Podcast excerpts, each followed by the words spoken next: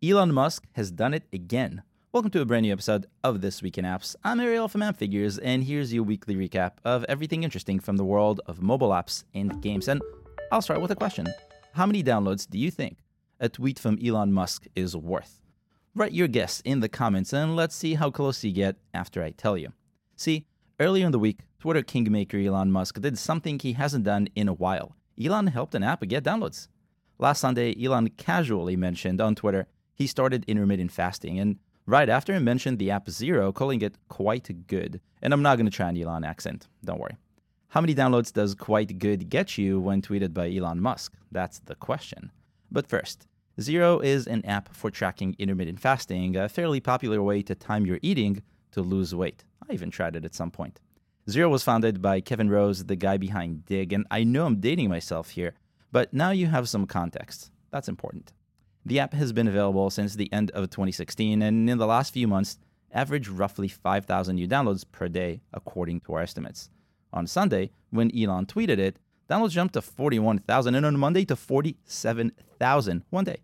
Downloads sloped on Tuesday because tweets don't have that much momentum, but still ended the day with a cool 29,000 new downloads from the App Store and Google Play. In total, one casual tweet about an app most people don't really need earned Zero about 108,000 new downloads, compared to about 15,000 it would have gotten without it. That might not sound like a lot when compared to the millions of downloads that Elon got for Signal last year, if you remember that, but that's a lot of downloads for Zero. In fact, it's the most downloads the app has ever seen in a single day. And considering it's somewhat niche, I see this as a serious positive. I'm sure Zero is happy, and it's a good reminder that influencer marketing is a great way to get downloads, especially when it's done casually. Now, if you're an influencer and like my videos, please mention them to your audience casually. And if you aren't, giving this video a like will make me as happy. Thanks. Speaking of Elon and Twitter, August is behind us, which means it's time to take a look at Twitter's in app revenue. I've been doing that every month since Twitter officially made in app purchases available to users because I think it could become an important revenue stream for the platform, and that is if and when it's done right. The last couple of months have not been great for revenue growth, but things changed in August. Twitter's revenue has grown fairly steadily, I want to say, and at a nice pace earlier in the year, but June and July have been very slow. And by very slow, I mean revenue growth rate of just 1% in June. Went up to 5% in July, but I mean 5% a sharp decline from May's 17% growth and April's 18% growth, and if we zoom out a bit more, the 29% it saw in January. Between a weird recession and a circus like takeover, it's easy to see how some things would get put on hold. Not ideal, but understandable. But it looks like that pause was undone in August as Twitter's in app revenue grew by 24%. And it also crossed the half million dollar mark for the first time.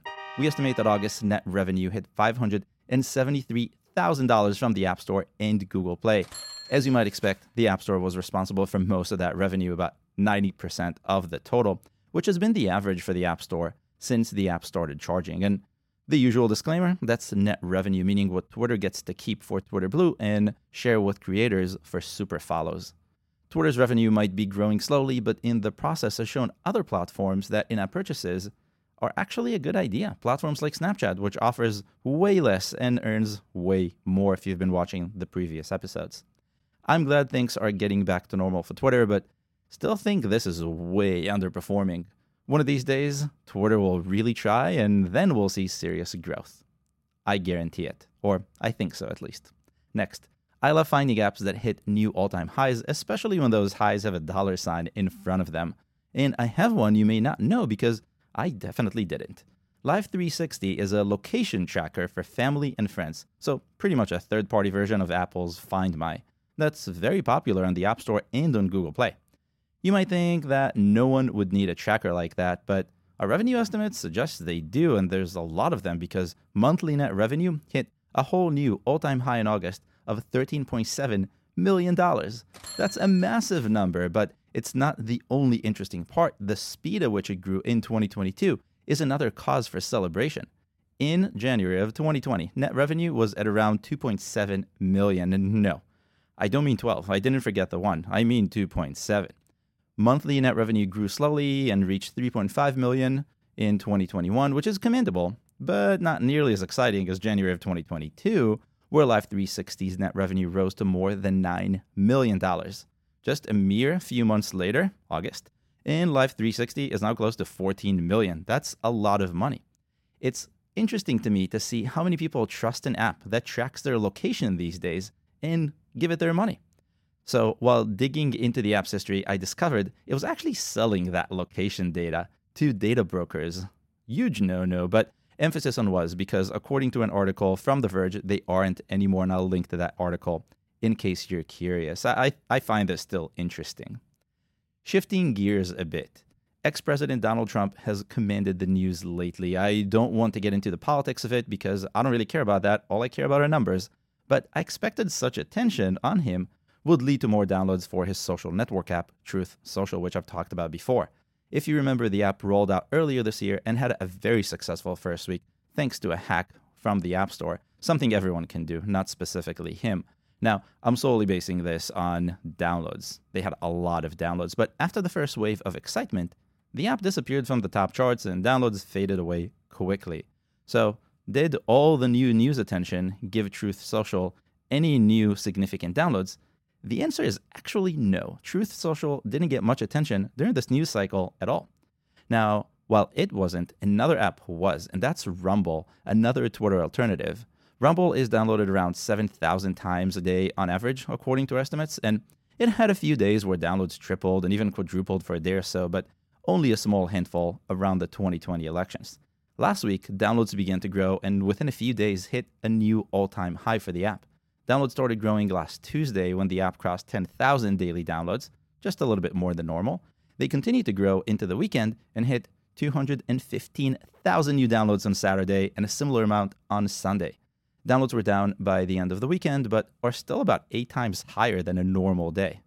According to our app intelligence, in the period between last Tuesday and this Tuesday, Rumble added 780,000 new downloads from the App Store and Google Play, though mainly from the App Store, which is pretty normal by now. What's also worth noting is that not all downloads came from the US, which is what I had guessed would be the case.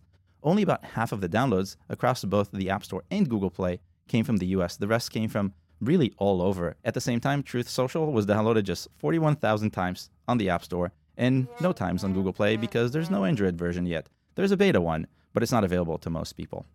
Having never used Rumble, I wonder if this kind of popularity will earn it the bullseye that ended Parler. We'll see. And last for this week, bank apps get downloads. Quite a few downloads. Growth, however, was never amazing. It was stable, but not really amazing. And then came virtual banks, the kind that don't have a physical location, just an app. And many thought that quickly and easily take over this entire industry. I mean, after all, who wants to go to the bank, right? Well, I was curious to see how downloads of traditional bank apps compared to those of app only banks over the last few years, so I rounded up the most downloaded apps from both categories and tracked them over time. The trends surprised me more than I would say I expected. But first, the groups. For traditional banks, I aggregated downloads for Chase, Citibank, Wells Fargo, Capital One, and Bank of America, the most downloaded bank apps in the US. And on the other side, we have Chime, Varo, Sable, and Current, the most downloaded in their own category. Both categories have seen little growth before 2022. There was some, but not much. In 2020, downloads of traditional bank apps were totally stagnant, averaging 2.8 million downloads every month, which is a large number, but it was pretty consistent throughout the year.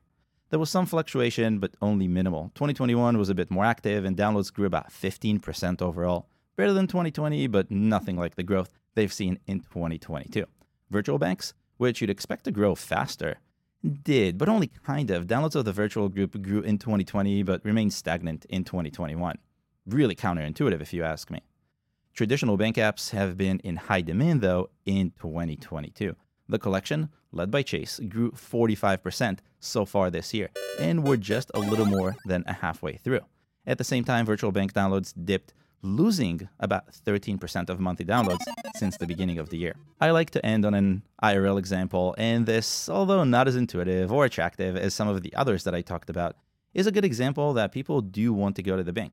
Maybe not go to the bank, but at least to know that a real bank exists. Either way, they want it, and that's going to be hard to compete with.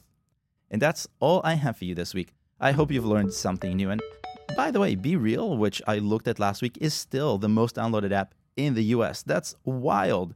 If you want to see how its downloads compared to Instagram, check out the episode here. And if you have any questions about apps, leave me a comment. I'll see you next week.